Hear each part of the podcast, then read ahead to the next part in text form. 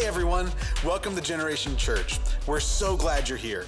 Before service starts, we want to tell you about some tools we have to help you stay connected to what's happening here at GC. In a couple of minutes, we're going to have a powerful time of worship and hear an impactful message straight from God's Word that we know will both challenge and encourage you today. It's going to be such a great day. If you are newer to our church family, or maybe this is your first time here, welcome home. We would love to get to know you. One of the best ways to get connected is to fill out a Connect card.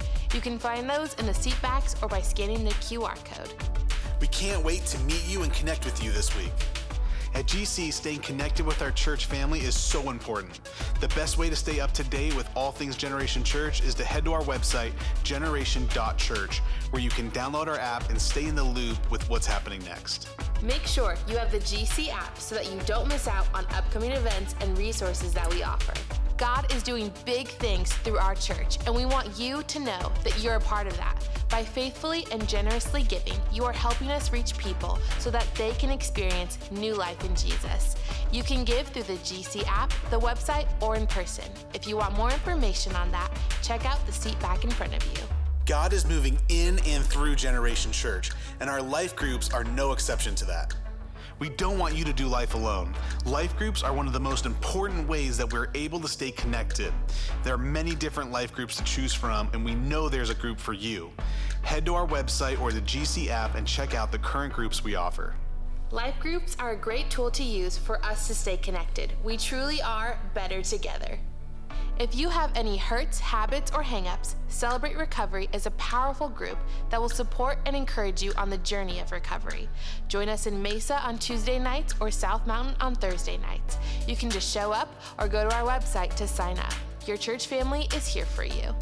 Thank you again for joining us today. Our service is about to begin.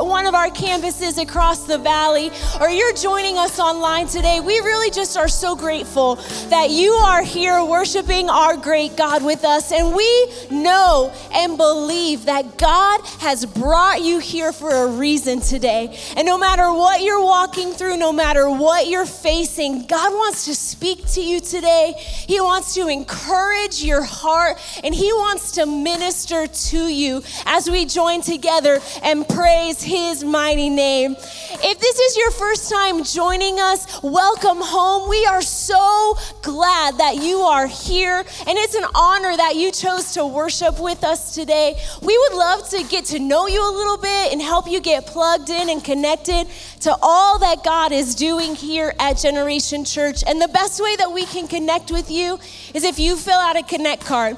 You'll find one in the seat back pocket in front of you, or you can just scan the QR code. And then when church is over today, make sure you stop by the connection point in the corner of our lobby. There'll be a friendly face there to meet you, to answer any questions that you may have about the church. And we also have a gift that we would love to give you today just to say thank you so much for worshiping with us. And we do love to worship Jesus boldly and passionately here at Generation Church. We know that God is good, that Jesus is alive, and He deserves our worship today. So I invite you to worship Him freely. Feel free to sing out to God and lift your hands to our great Savior today. And then Pastor Ryan is. Uh, continuing our sermon series on the Ten Commandments, and it is just going to be an incredible and powerful day in God's house here at Generation Church. So let's open up our hearts to what God has for us today.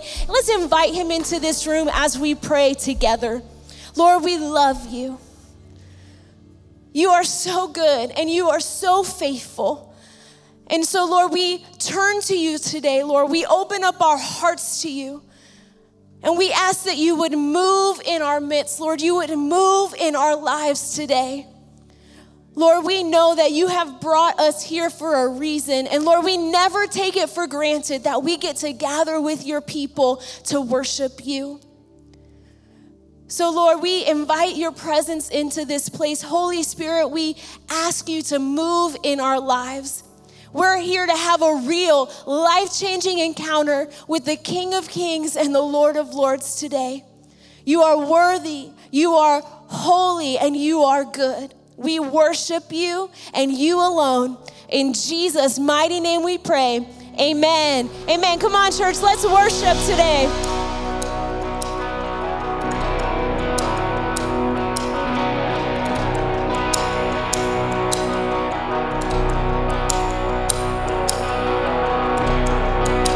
put those hands good like this. Come on.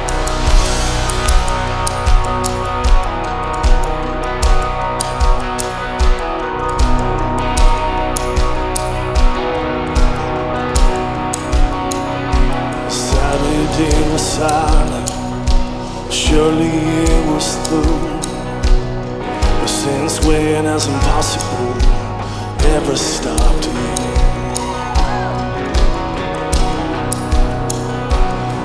Friday's disappointment is Sunday's empty tomb. Since when has impossible ever stopped you? Oh, come on, let's sing it together today. This is the sound of dry bones rattling. This is the praise make a dead man walk again. Open the grave, if I'm calling out. I'm gonna live, gonna live again. This is the sound of dry bones rattling.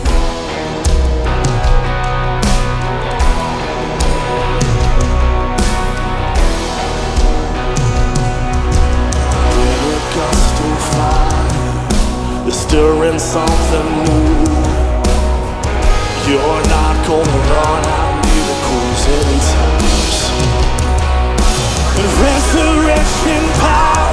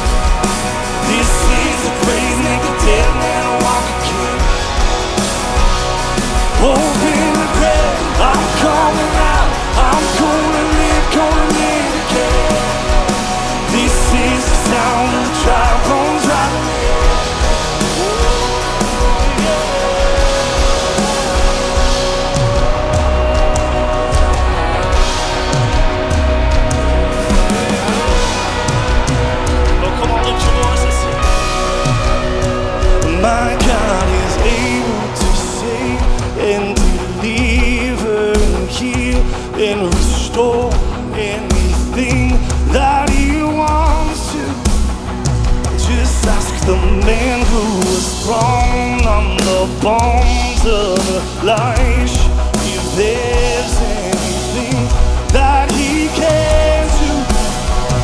Just ask the stone that was rolled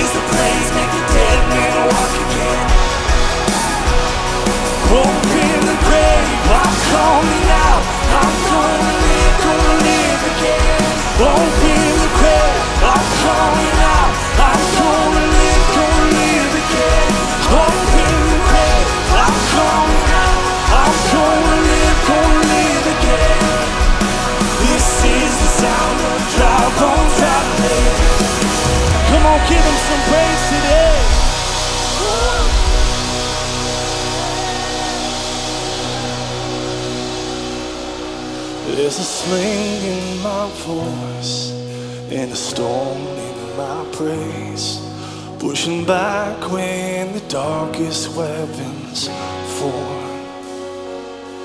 There's a power on my lips, even death can't defy. When the name of our God is lifted high, cause there is resurrection we sing the name of Jesus. Resurrection power when we raise a mighty shout. So come on, let me praise, get loud. Come on, let's hit up. Resound. There is resurrection power in His name. There are days I have seen filled with heartache and loss that have buried my heart beneath their weight. Every time this praise breaks out, dead things rise up from the ground. I won't leave my song beside that empty grave. Cause there is resurrection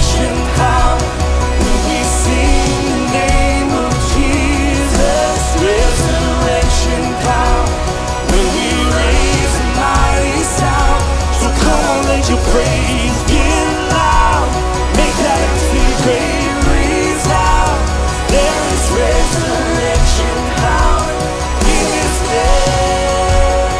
Oh.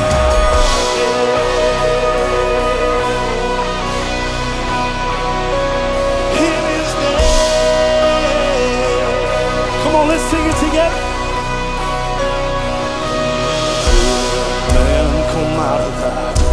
come out of that when we sing. Captive, let go of those chains, let go of those chains when we praise them. Come on, lift your voice today. Come out of that grave hey. when we sing. Captives, let go of those chains, let go of those chains when we praise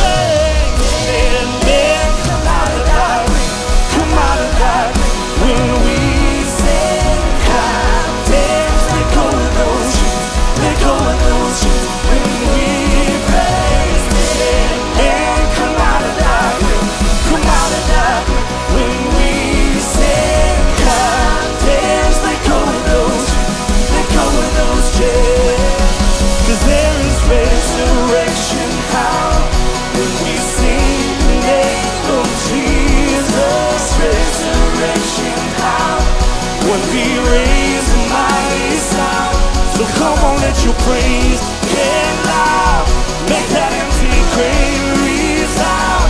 There is resurrection power. Oh, come on, let's sing it together.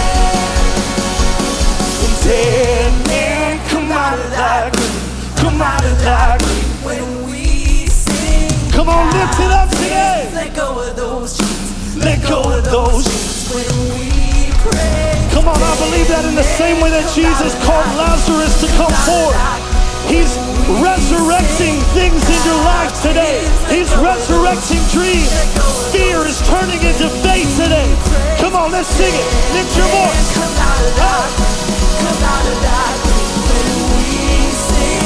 Captives, let go of those. Let go of those. When we lift it up. Come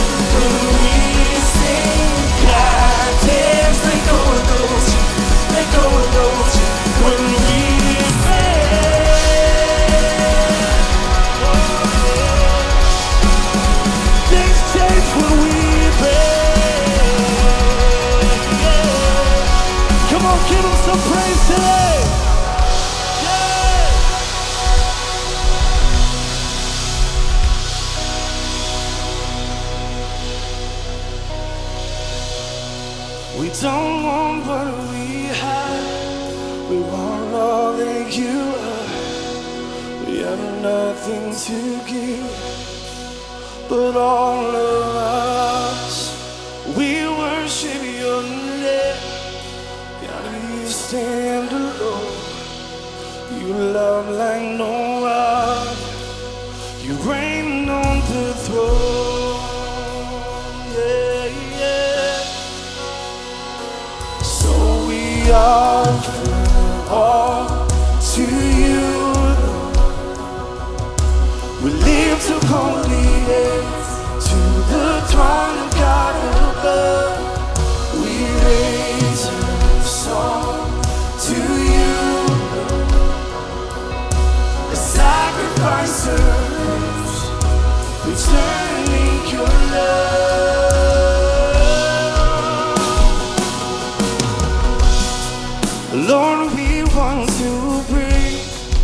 gift worthy of you, a song of true worship, the praise you are to. Your mercy is so rich, your love is so great. You saved us from death, you rose from the grave. Oh, yeah. So we are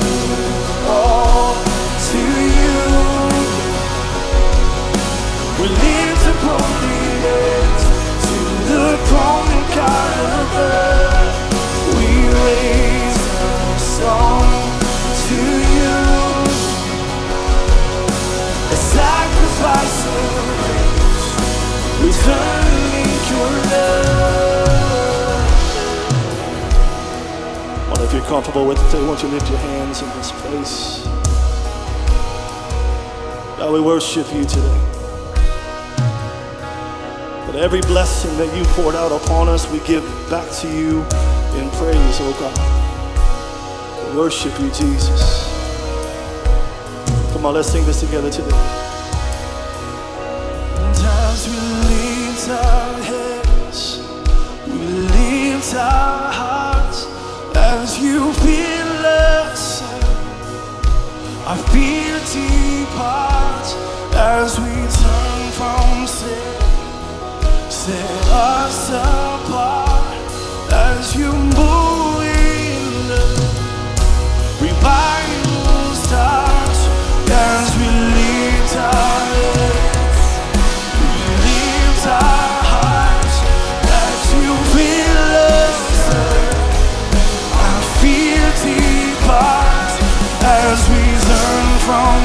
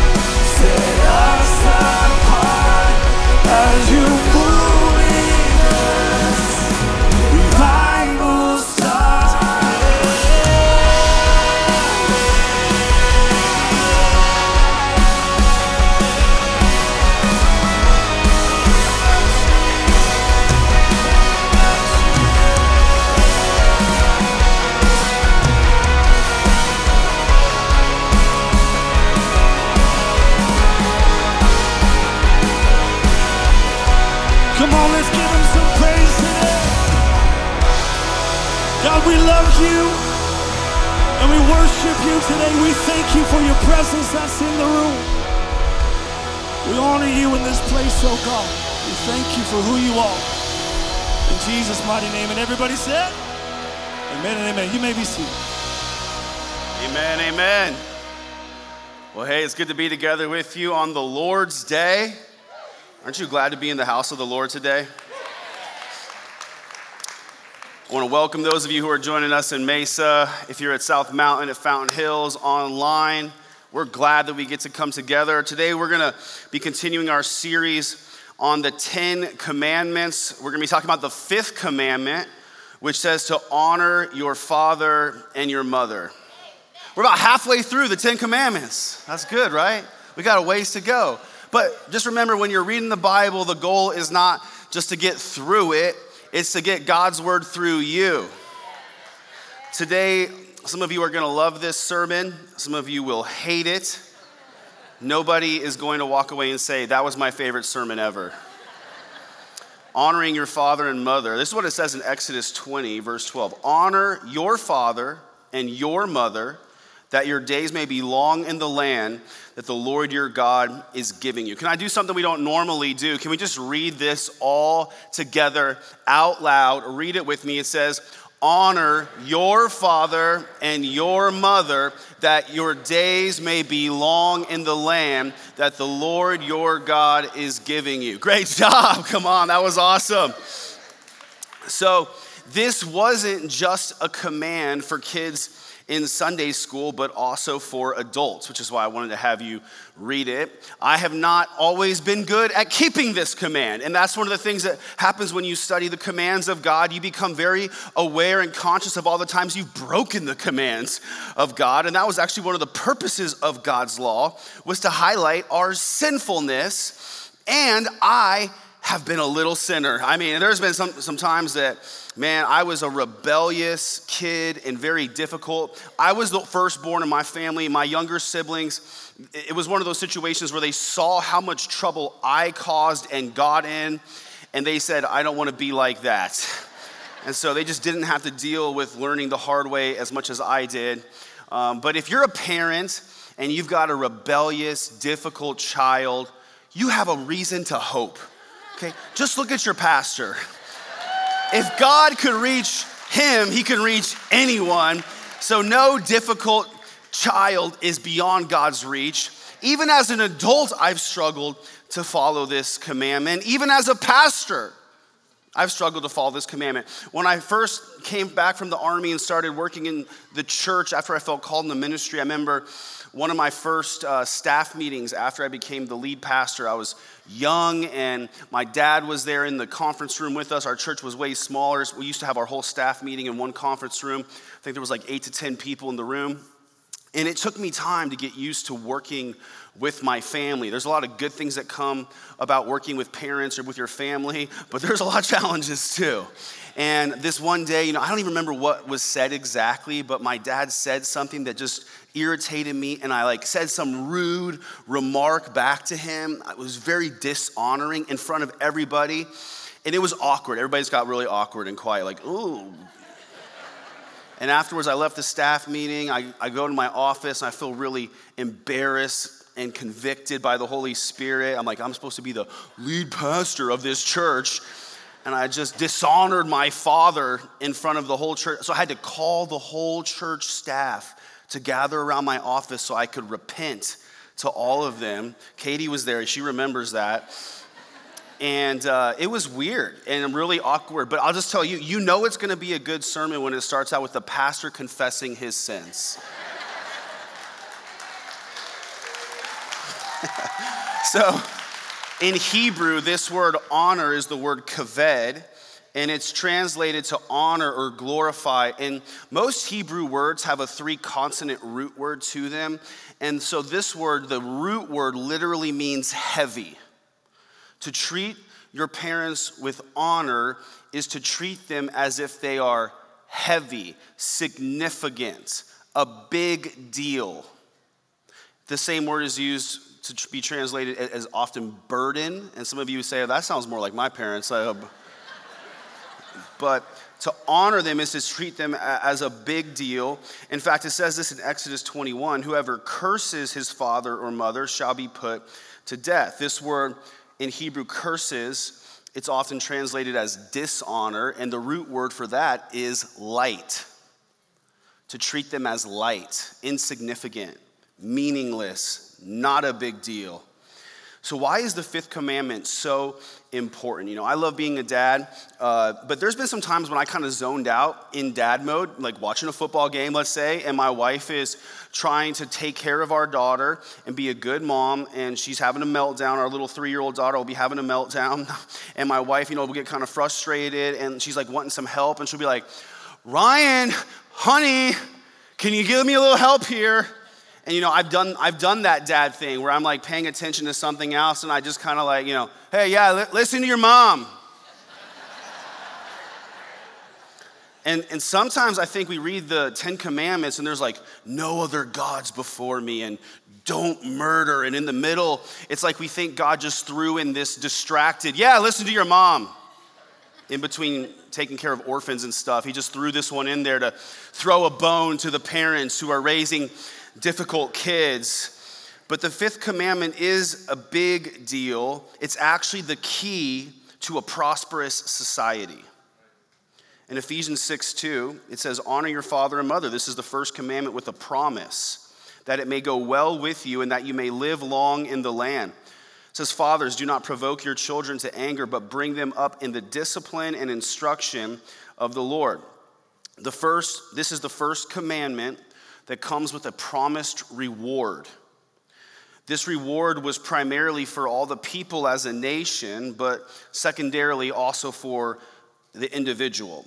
Practically, on an individual level, for each and every one of you, if you honor your parents when you're a child as you're growing up, you are likely to avoid a lot of pain. Isn't that true? You know, parents will tell their kids things like, don't play with fire. I didn't always listen to that command. Don't stick scissors in the outlet. Just like we talked about, when God says don't, he usually means don't hurt yourself. And it's often the same with parents. Parents will say, you know, got to look both ways before you cross the street. If you listen to them and honor what they say, you're going to avoid a lot of pain. My dad, as a teenager, for years, he told me that I should marry Amy. And I didn't treat his words as heavy, as significant. I was just like, oh, dad, you're so dumb. well, guess what? I was dumb and he was right. I should have listened.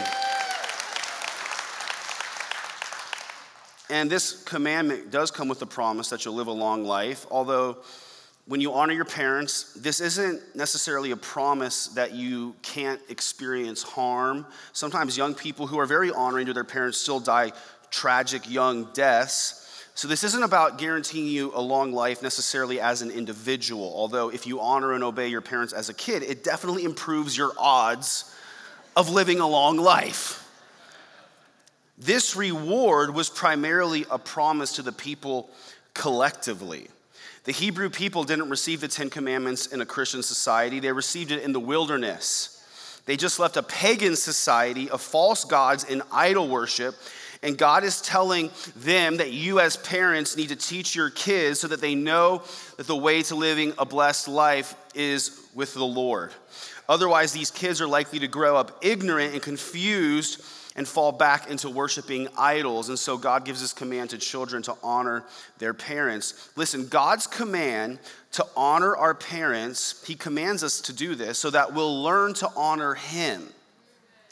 This is why he commands us to honor our parents, because he wants us to learn to honor him. Honor for your parents is the conduit to honoring God. And honor for God is the foundation of a flourishing society. And here we are again in America now as a post Christian society. That means there are still a lot of ruins and relics from when we were a Christian nation, but most of the people around us today don't actually know God. They know about Him, but they don't necessarily live for Him. It's important as ever today for parents to teach their kids to know the Lord it's not a coincidence that in totalitarian evil governments throughout history, one of the first things they do is they try to undermine the authority of parents in society with their own children. So that children become loyal to and taught by the state rather than their own parents, which allows the children to be molded and shaped for the devil's purposes. This was true for the Nazis, it's true for the communists, and it's also true today for radical left wing social justice activists. There are liberals and activists who think that public school teachers are better equipped to shape kids than their own parents in Old Testament times, one of the things that happened is when Israel was conquered by Babylon, many of the young men were taken off into captivity away from their families and castrated, made as eunuchs to be raised in the ways of the pagan Babylonians. Today, there are progressive social justice warriors who want to confuse kids about their gender and sexuality in the classroom and then keep those things secret from the parents, teaching their kids that parents aren't safe. You see the same pattern repeating again and again. The Bible is not just an old book, it's a timeless book. Right? It tells you what always happens, not just what happened. The fifth commandment, though, tells children to honor their parents, but God's word also commands parents to actively teach their children.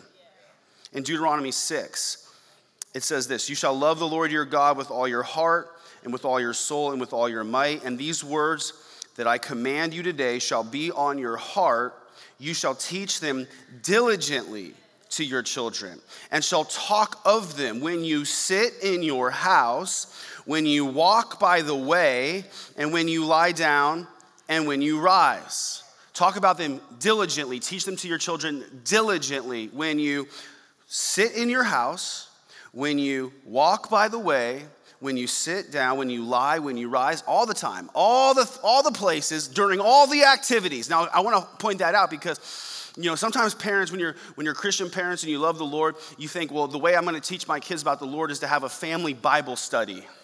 How many of you just enjoyed family Bible study growing up? Well, speaking for myself as a rebellious little kid, I did not. I was never like, oh, gee, can we study the Bible together as a family? That sounds great. Now, that's just me. Maybe you're much more godly than I am. I'm sure my wife loved family Bible study as a kid. but the most important lessons I got about the Lord were probably in the car and sitting in the fishing boat.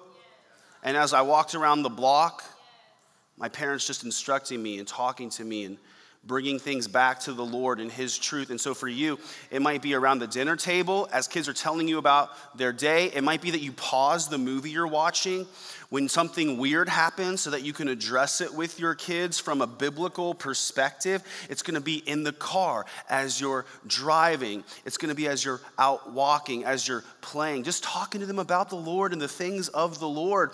This is probably the most effective way to transfer your faith from one generation to the next. And it's through parents that God intended faith to be transferred from one generation to the next. What pastors do at church should be just a bonus, like icing on top, a cherry on top, right? The parents start the process. Secular worldly thinking today says, well, I'm gonna let my kids make their own choices as to their faith. And I've heard parents say that even in and around church. They have to find their own way. I don't wanna shove my religion down their throat. I don't force them to come to church. I'm just hoping someday they will. I just want them to be happy. Here's the thing nobody who actually believes what God's word says about heaven or hell talks that way. If you actually believe what God says, that we've all sinned and fallen short of God's glory, and that the wages of sin is death, and that death leads to eternity, eternity separated from God in torment in hell, but that Jesus came to give us life and he died on the cross for our sins and he makes us possible for us to be reconciled to God and have eternal life with God, being together with him in heaven and in his presence there is fullness of joy. You know, like, okay, I've got to help my kids come to know the one true way to be saved. We got to do everything we can to teach our kids that Jesus is the way, the only way to the Father, the only way to salvation. That every other religious system, it's not an alternative lifestyle, it's a deception of the enemy that leads to hell. Now, listen, parents, you can't make your children believe, but you can make it hard for them to doubt. You can't just force communion down their throat, sprinkle some water on them, holy confirmation, you're a Christian. No, you can't force saving faith on them, but you can make it hard for them not to believe in the way that you live your life. You teach them the word of the Lord and protect them from the lies of the devil. Model righteous living and the blessing that comes with it. You repent of your own sins when you're wrong and give mercy to others when they're wrong. You sacrifice doing what feels good for what is good. You stay consistent in your faith for a long time, knowing that the devil will use inconsistency to shout hypocrisy. You teach your kids that we're saved by God's grace and not perfection. You bring your kids to church on the Lord's day as often as possible. Parents, I understand extracurricular activities are fine, they're great, but the problem for many parents today is they've classified church as just another extracurricular activity, when in reality it's essential. There is a 0.5% chance that your child will ever play professional sports, but a 100% chance that they'll spend eternity somewhere.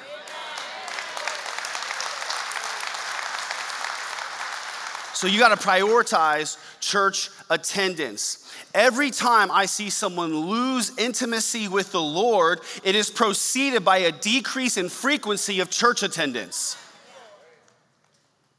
So make it a priority. I know some days people get sick. Sometimes, you know, things come up. You go on vacation, and, and if you're watching online right now, I promise I'm not bringing a guilt trip your way. This, this, you don't need to cringe right now. But it, there's something about gathering together with God's people, and the main reason to prioritize church attendance is not because the service is better in person. It is. It's because, right? It's because you want to establish a pattern of gathering with God's people. You want your kids to feel strange not going to church.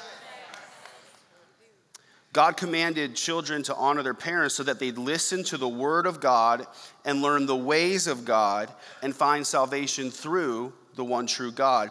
It was so serious that breaking this commanded in ancient Israel could bring the death penalty. It says this in Deuteronomy 21. This is wild. Suppose a man has a stubborn and rebellious son who will not obey his father or mother, even though they discipline him. In such a case, the father and mother must take the son to the elders as they hold court at the town gate. The parents must say to the elders, This son of ours is stubborn and rebellious and refuses to obey. He is a glutton and a drunkard. Then all the men of his town must stone him to death. In this way, you will purge this evil from among you, and all Israel will hear about it and be afraid. Another great verse for family Bible study.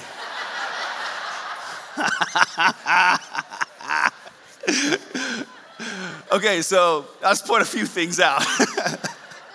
First off, this wasn't like a one strike and you're dead kind of rule. As you see, this was a, a, person who refuses to obey, even though they're disciplined and they got chance after chance. Otherwise, we'd all be dead, right? You know, everyone in the nation of Israel would have been smitten if this was like a one strike and you're out kind of thing. Also, when I discussed the law in a previous sermon, I, I made example of a situation like this where it's describing the prescribed punishment for the nation of Israel as a society. The punishment was part of the societal law. So, for Christians living today, we would not apply this in our situation in the same way. We're not stoning any kids up in here, okay? Just want to be very clear about that for the record. Get it on video. But why was this so intense for them? Okay, because in Old Testament times, the only way to be saved was by faith in the one true God, just like today. But for them, believing in God automatically resulted in belonging to God's people. And God's people were the nation of Israel. All Israel was God's people, the saved people, his chosen people. It was Israel. And faith had to be passed on from one generation to the next. If kids dishonored their parents, they'd also end up rejecting the faith of their parents. And the people of Israel were the vehicle of salvation God would use to offer eternal life to the whole world.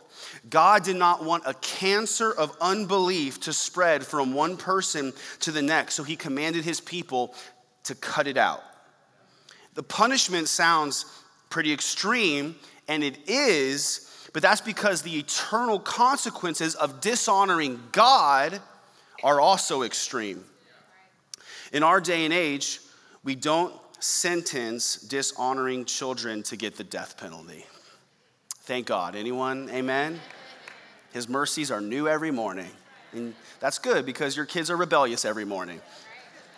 But here's the reality there's a spiritual reality. Children who refuse to honor their parents put themselves in jeopardy of spiritual death.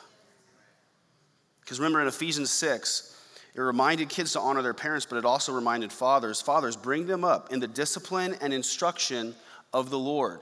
It's not just kids honor your parents, but parents teach your kids, bring them up in the discipline and instruction of the Lord. This command is for New Testament believers. To us today who serve the Lord, we, yeah, we want to teach kids to honor their parents, but parents, God commands you to instruct your kids and discipline them in the Lord. This is important because the implications are so big. Whether or not you know the Lord, we got to teach our kids about Jesus. And we know that if they refuse to honor their parents, they're also putting themselves at risk of dishonoring and ultimately rejecting Jesus. And that pathway leads to pain and the potential for destruction. This is why parents must discipline their children. This is the part of the sermon where, oh, I'm going to step on some toes. So just bear with me. Biblical discipline is connected to instruction. So it requires teaching and guiding, but also punishing your children when necessary. It's not just taking out your anger on them when they get to be frustrating and difficult, but there's a process to discipline that requires guiding, nurturing, instructing. Punishment of children brings up a lot of awkward feelings and concerns in our world today, especially. But discipline, in and of itself, is godly. Hebrews 12, verse 6 says this For the Lord disciplines those he loves, and he punishes each one he accepts as his child. As you endure this divine discipline, remember that God is treating you as his own children. Who ever heard of a child who is never disciplined by its father? Well, I've heard of some. But those fathers weren't loving. This passage is teaching us here God disciplines you because you're his child, because he's loving. That's what loving parents do. Now, parents today, we're not perfect like God, and we won't always discipline our kids perfectly. Some of you were disciplined by parents in an ungodly way. Discipline should be done with mercy, with grace, with love. It should be firm, but never abusive. I feel like that goes without saying, but there are some things you have to clarify. Parents, you know, each kid is different, right? What works for one kid when you have to discipline them isn't necessarily required for another kid. Every family, you, you kind of see that the makeup of the kids is diff- different from one to the, the next, right? Some kids, like me when I was a child, very few things got my attention like fear. Yelling at me, didn't care, I'll yell right back. Take away my privileges, fine. But fear, is a powerful motivator. That's why the Bible says the fear of the Lord is the beginning of wisdom. It's to grow from there, but fear isn't a bad place to start. And my mom, man, sometimes I gave her so much hell. My poor mother. There are so many rewards waiting for her in heaven just based on the fact that she didn't strangle me in my sleep. I wouldn't blame her, honestly. But when she said these words, right? Wait till your father gets home, dun, dun, it was like, oh, wait. It, it like, it shook me out of my rebellious rage. And the consequences of impending doom became clear. My father was affectionate, he was gentle, he was loving, and I know he did not like disciplining his kids, but he would because he was a loving father. He was bigger than me, he was stronger than me, and he could spank me till it hurt. Right? And I tried telling him a couple times, that didn't hurt. And he said, Oh, really? I only said that one time.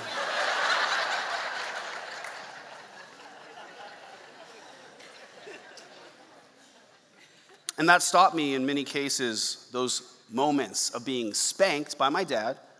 It stopped me from sinning and hurting myself in a much worse way than a temporary sting on my rear end. I've heard some adults argue that spanking is abusive, and I'm sure it can be at times uh, if it's not done properly. I've heard people say, you know, I'm not going to hit my kid. I would say it's not hitting, it's spanking. Second, there's a reason God gave you so much cushion there, right? And I'd argue that in most cases, it's actually more abusive not to. Nobody has ever managed to inform me that they were never spanked and surprise me at the same time.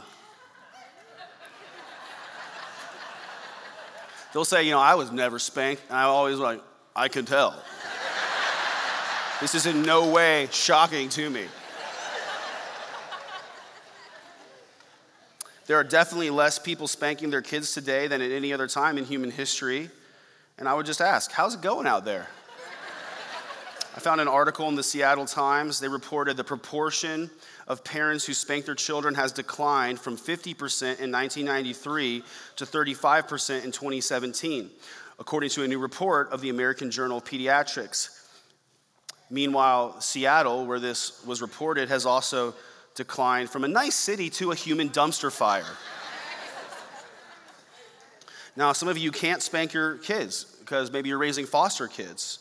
Uh, but you can still discipline and instruct them. Some of you might have a hard time with spanking or corporal punishment because maybe you had an abusive past and that just brings up too many complicated feelings. You can still figure out other ways to discipline your kids that work. Because here's the thing the key isn't the physical spanking, the important thing is intentional discipline. Parents, some of them won't like the idea of disciplining their kids, and some of them won't do it because they care more about what they want as parents, being liked by their kids, than what their kids need, which is to be disciplined by their parents. A parent who won't discipline his children hates his children, but a father disciplines the ones that he loves. So you got to find a way that works for you. It could be time out or taking away privileges or a spanking or just a firm talking to. Maybe you don't even need punishment, but it's important that we discipline our kids because we love them and we want them to grow up in the instruction of the Lord. And we want temporary pain to prevent them from greater pain later. So, like with our little daughter, you know, she's young and she's three and she's adorable, and we don't like having to discipline her. We try to be very gracious when she's tired. We try to give her extra grace because she's young. It takes her mind a while to process things. You know, we're not just like looking for an excuse to discipline our adorable, beautiful daughter. But the goal is that she's got to react when her mom and dad say, stop, and understand this isn't a negotiation. Because one day, stop could save her from running out in front of a car or stepping on a snake or falling off a cliff. Discipline is loving and prevents children from destruction.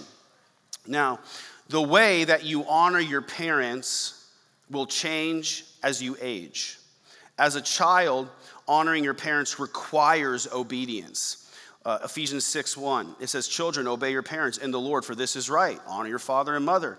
Okay, so when parents tell their kids what to do, it should not be a negotiation. Kids need to know that, like, when mom and dad say, do this, that means do it. And we're not gonna count to three. I'm not gonna tell you three times. My word is gospel the first time right? And, and, so I think it's good. Teach your kids, listen right away. Don't teach them not to listen until the third time you say something. Because, like I said, one day listening and obedience could save their lives. When you're young, you're commanded by God to obey your parents. That means you do what they say, with the exception being you don't have to obey a parent telling you to sin, because God's commands trump any command from an adult.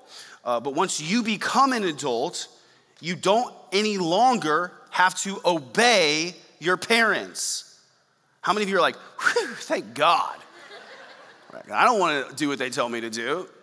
You don't have to obey your parents once you move out on your own. You become your own adult man of the house. You're a grown woman. Okay, you're no longer under their roof. You're living on. your, You don't have to do what they say any longer, but you still have to honor them. Now, this part could be hard for some of you because some of you had really good parents. Some of you had no parents. Some of you had maybe evil parents. Everyone has been hurt by their parents. And that's because all parents are people, and people sin, and sin hurts people. So even the very best parents will, in some way, at some time, hurt their kids. It's why parents have to teach their kids about forgiveness and grace, because as parents, you're gonna need it. So when you do make a mistake, it's important to go to them and say, Hey, I'm sorry for what I did. That was wrong. Please forgive me. That's teaching them about God's grace and that's very important. But God recognizes all your complex emotions that are swirling around in your heart towards your parents. And that's what we see. Jesus says this in Matthew 19 Honor your father and mother, love your neighbor as yourself. Honor your father and mother, love your neighbor as yourself. Notice this God doesn't command you to love or admire your parents, but He does command you to honor them. It's interesting, right? The question would be how can you honor someone who maybe did something terrible? How could you honor a parent who abused you or molested you or abandoned you? The short answer is I'm not sure. I don't know what that would entail necessarily in every situation. There is a saying that lawyers have bad cases make bad law. And what that means is we don't want to go off the worst case scenario to form rules that wouldn't apply in less extreme cases. I would say no matter what's happened to you, God still wants you to forgive. But honoring that parent, what does that look like? Man, that's a hard conversation in some of those extreme cases. But even when you weren't hurt in a terrible, extreme, evil way, many of you have mixed uh, emotions and a range of feelings with your parents and towards your parents. And so I go back to this God doesn't command you to love them, like them, or admire them. He does command you to honor them. So, some of the ways that you do that, I want to talk about that. And some of you, maybe you can't imagine, like, well, how, how would I possibly honor my parents? They weren't good people. I don't, I don't like them. I don't respect them. I don't honor them. The biblical word for respect and honor are basically the same word sometimes people say, like, I don't respect them. They mean, like, I don't feel respect for them. That's what you feel, but honor is what you do. And so I found a good teaching from John Piper that summarized seven ways to honor a dishonorable parent that I want to kind of bring and present to you. And I would say, with these seven ways, at least four of them you could apply to even a dishonorable parent you could still honor them. So, how do you honor a dishonorable parent? First, you can honor them as human beings made in the image of God. Every single one of us, we are created in God's image, and that's why we treat people different than animals. In James 3 9, it says, With the tongue we praise our Lord and Father, and with it we curse human beings who have been made in God's likeness. Even criminals who perform terrible acts, they don't get shot in the street like a rabid dog that bit someone. They get a trial and a jury. Why? Because they're made in the image of God, and so they're treated with a degree of honor. Here's the second thing you can honor your parents because of your natural relationship as God established it. You are made in the image of God, but God co created you with your parents. God chose your parents to contribute the genetic material that made you as good looking as you are. If you like any attributes that you have, whether it's your personality or your eyes, you could thank on some level who the people who raised you as your parents. They chose to feed you, they changed your diapers, they nourished you, they taught you. On some level, God, He is the one who gives us life and He keeps us alive but he does that in partnership with our parents. And so, if no other reason, you can honor your parents because they're the ones God gave you as parents. They're the ones God used to bring you into this world, and that allows you to honor them to at least some extent. Third, you can honor them because of their God ordained authority. The Bible teaches us about honoring authority as a result of just the role that authority has in our lives. In 1 Peter 2, it says, Fear God, honor the emperor. There are certain roles that God uses as authority figures in our lives, and we should honor those people. Uh, for example, parents or teachers or pastors or bosses, masters, police, military commanders, governing leaders, just because of the role that they are in, God says we should honor them. Never more than God, but we should honor them because they're appointed in our life by God. Fourth, we can honor our parents because of the worth of their work. The worth of their work. 1 Thessalonians 5 says this Honor those who are your leaders in the Lord's work. They work hard among you and give you spiritual guidance. Show them great respect and wholehearted love because of their work. Now, I gotta say, I like this verse. I like this verse. This is a, That's a good verse right there. Pa- Every pastor likes this verse. They're like, how often can I read that verse in a given year? That's a good one right there. Uh, so, what, what God is saying here is, is with like your spiritual leaders, you should honor them because of the worth of their work. This is true with pastors, but it's also true with parents because parents should be their children's first pastors.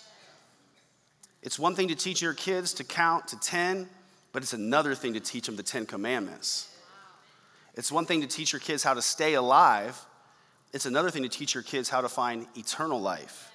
The worth of that spiritual investment in kids it's so significant. So, man, if your kids taught you anything about God, or rather, if your parents taught you anything about God, uh, your kids teach you things about God too, like His patience. But man, maybe all your parents did was put food on the table consistently, and that kept you alive. You can thank them for the worth of their work. But man, if they taught you about God in any way, if you learned anything true from them, you can honor your pastors and your parents because they're worthy of honor.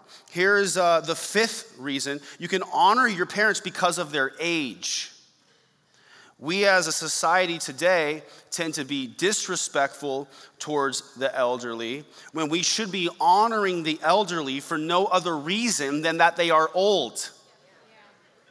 This is what God says Leviticus 19. You shall stand up before the gray head and honor the face of an old man, and you shall fear your God. I am the Lord. I mean, this is powerful. Here's God telling you to honor the elderly, and then he tags that commandment with, You better, because you should fear me. I'm the Lord. Man, we got older people here today. You just need to leave that just for men gel aside. You don't need that Botox. That gray hair is a crown of wisdom. God tells us to honor you for it.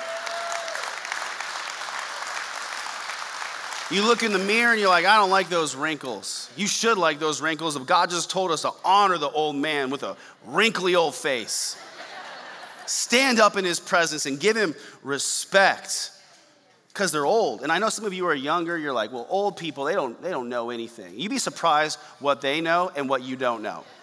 I know some young people are like, well, old people are so cranky. Well, I'd say if you had to live through what they lived through, you'd probably be cranky too. We should honor them because they've made it through some hard stuff. Younger people, we should honor those who are older because their contribution to society in the past gave you the opportunity you have to enjoy life today. So, if no other reason, just honor your parents because they're older than you. Six, we should honor them because of their weakness. As parents age, especially, they start to get weak physically. One point, they could whoop you good. Now maybe you got to carry them in the house. They start to get weak mentally. They start to tell you the same stories again and again. But the Holy Spirit of God draws out honor for those who are weaker. In 1 Peter 3, it says, Likewise, husbands, live with your wives in an understanding way, showing honor to the woman as the weaker vessel, since they are heirs with you of the grace of life. This is a fun passage. I, I love this passage all by itself. It's kind of like God saying, you know, men are like a Stanley thermos, women are like the fine goblets. Treat those women with respect as the, as the fancy vessel. They're weaker, weaker physically, but they're co heirs with you of God's grace. This is true. Our response to those who are weaker should be, because of Christ in us, not to exploit them or mock them or abuse them, but to honor them.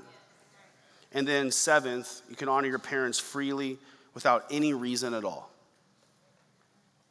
This is honor that is freely bestowed without any reference to their quality as a person or as a parent, their rank, their virtues, or anything that's wrong with them, this is a way of honoring that's not in response to honorableness, but it bestows honor freely. The Apostle Paul in Scripture roots this way of honoring in the mind of Christ, who showed his sacrificial love for us on the cross. In Philippians 2, it says, In humility, count others more significant than yourselves. And that passage goes on to say, in your relationships with one another, have the same mindset as Christ Jesus, who, being in very nature God, did not consider equality with God something to be used to his own advantage. Rather, he made himself nothing by taking the very nature of a servant, being made in human likeness, and being found in appearance as a man. He humbled himself by becoming obedient to death, even death on a cross. Therefore, God exalted him to the highest place and gave him the name that is above every name, that at the name of Jesus every knee should bow in heaven and on earth and under the earth, and every tongue acknowledge that Jesus Christ is Lord to the glory of the God the Father. Jesus allowed himself despite being the Son of God and King of Kings, to be nailed to a cross because of his love and esteem for us. And so, we, having the same mind of Christ, can show honor to others for no other reason than that God loves those people and sent Jesus to die for those people. And man, I know, man, some of you have some difficult relationships with parents, and maybe it is a struggle for you to honor them. But if nothing else, at the end of the day, you can treat them with a degree of honor because they're made in God's image and God sent his son Jesus to die for them, and God desires for them to be saved. And if God willing, they are saved by faith in Jesus, they'll be co heirs of Christ with you, and they'll rule and reign with you in heaven for all eternity. Maybe you're gonna get your mansion in heaven kind of far from theirs on purpose, but still,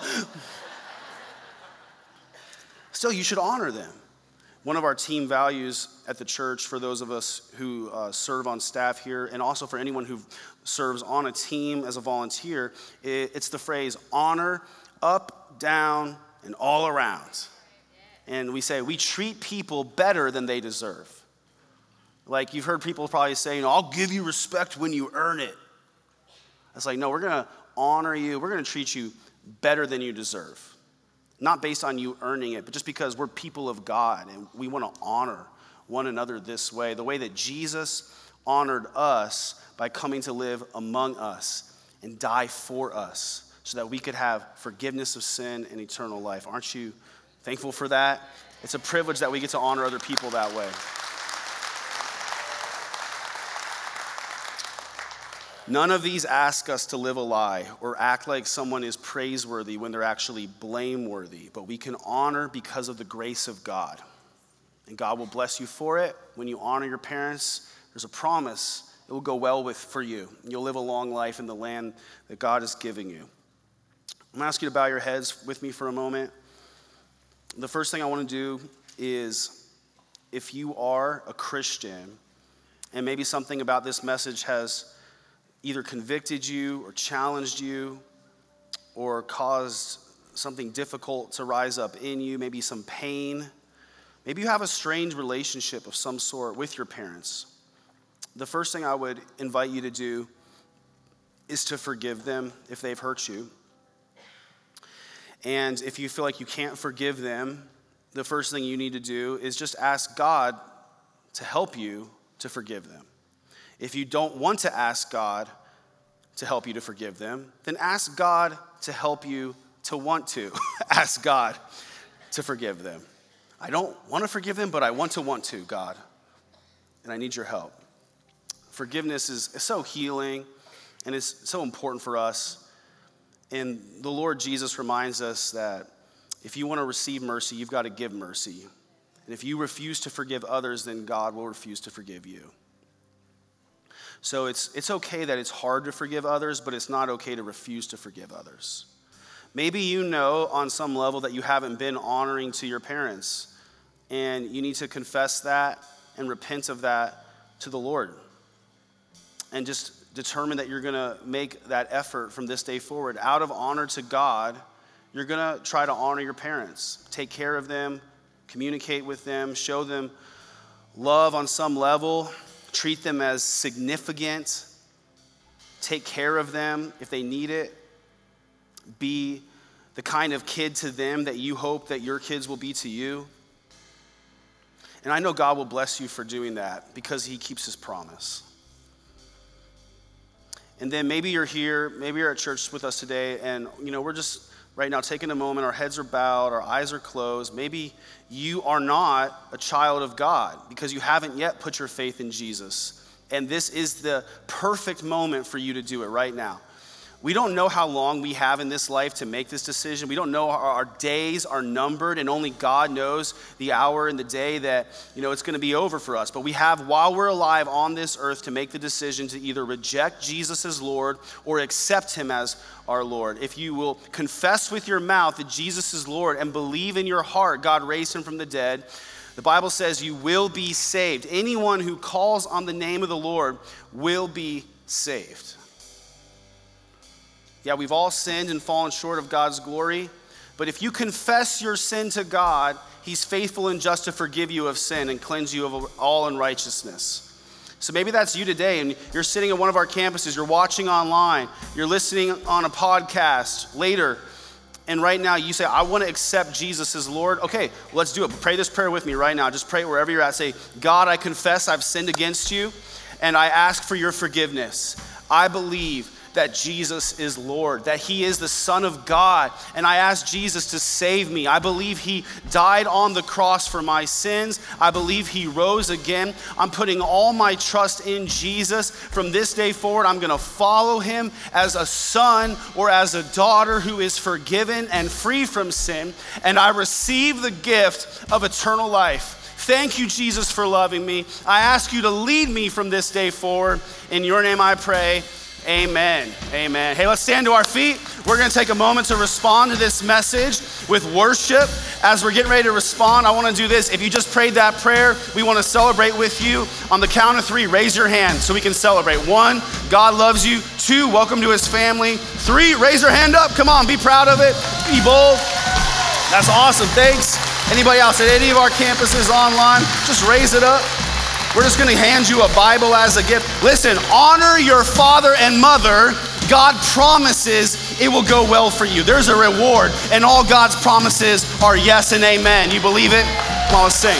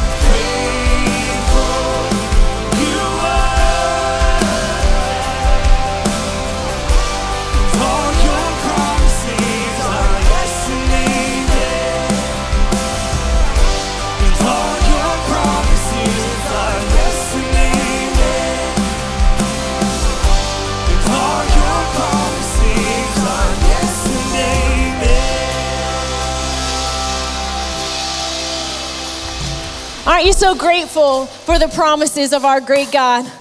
You can go ahead and take a seat for just a few more moments this morning. We're going to continue worshiping God by bringing our tithes and our offerings to Him. And you know, God is doing incredible things here at Generation Church. Last Sunday was Baptism Sunday, and it's one of my favorite things to hear the testimonies of people who have recently decided to follow Jesus. And last week, over 30 people were baptized across our campuses. And just a few of the testimonies I wanted to share with you. One woman shared with us that she had been free from the addiction of meth for 50 days, and she was declaring her faith in Jesus. Another man said that he had struggled with an addiction his entire life, and he found Jesus here at Generation Church and was free from that addiction. One young man came to our church uh, two weeks ago, was saved, was baptized last week, and he, I talked to him in the lobby after church, and with tears just streaming down his face of how free he felt in his new life in Jesus. And these are just a few of the testimonies of the life change that is happening here. And this is only possible. All of the life change is only possible because you give. Through your giving, people every single Sunday are deciding to follow Jesus and experiencing new life in Him. And that's why we exist as a church. So thank you, church, for your obedience to God's word, to your faithfulness in your giving. Every single time you give, you are a part of every single one of those testimonies. So let's continue to be a generous church who wants to see people far from God experience new life in Jesus. Let's pray. God, we love you. We're so grateful for who you are, all of your promises, and your new life that is available to us. And Lord, we give to you today with joy and gratitude in our heart. And Lord, we ask that you would continue to use us as a church and individually to reach people who are far from you. We love you. We honor you. In Jesus' name we pray. Amen. Amen. Well, another way that you can get plugged in and connected to all that God is doing is by joining a team and serving on Team GC. And if you're ready to get plugged in, your next step is our G101 class. This is a one hour class where you will learn the vision, values, and heart of Generation Church. You'll get to meet some of our key leaders uh, and just learn how you can get plugged in and connected and serve on a team here. If you are ready, to serve G101 is next Sunday at all of our campuses, so you can go onto our app and RSVP, RSVP for the G101 class that best fits your schedule. Parents, I also wanted to let you know that next Sunday is our child dedication service, and this is an incredible moment where you, as a parent, can declare to your church and to your child that you are going to do everything in your power to raise kids kids who love Jesus. Now, this is traditionally uh, done when a child is born, but if you have kids that have, you have never dedicated to the Lord, I invite you to go onto our app and sign up next Sunday to dedicate them to Jesus. And we, as your church family, will partner with you in that decision to raise kids who love Jesus every single day of their life. Thank you so much for being here. We love worshiping with you every Sunday. But listen, if you came to church today with a prayer need of any kind, we have a trained prayer team that is available to pray with you after every single service. They're coming forward right now. So don't be shy. We would love to pray with you. That is what your church family is for. Have an incredible week. We love you so much, and we'll see you next Sunday.